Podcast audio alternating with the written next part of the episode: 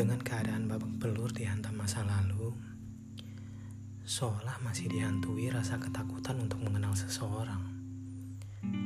Semakin ragu untuk melangkah. Lalu, entah sengaja ataupun tidak, semesta mempertemukanku denganmu. Manusia yang sama sekali tidak pernah kubayangkan sebelumnya, mampu menarik hatiku lebih dalam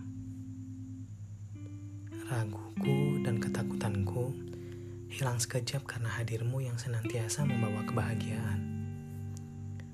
Kupanjatkan syukurku yang tidak pernah habis ini akan dirimu. Bagaimana bisa? Sebuah pertanyaan yang selalu bertamu dalam kepalaku.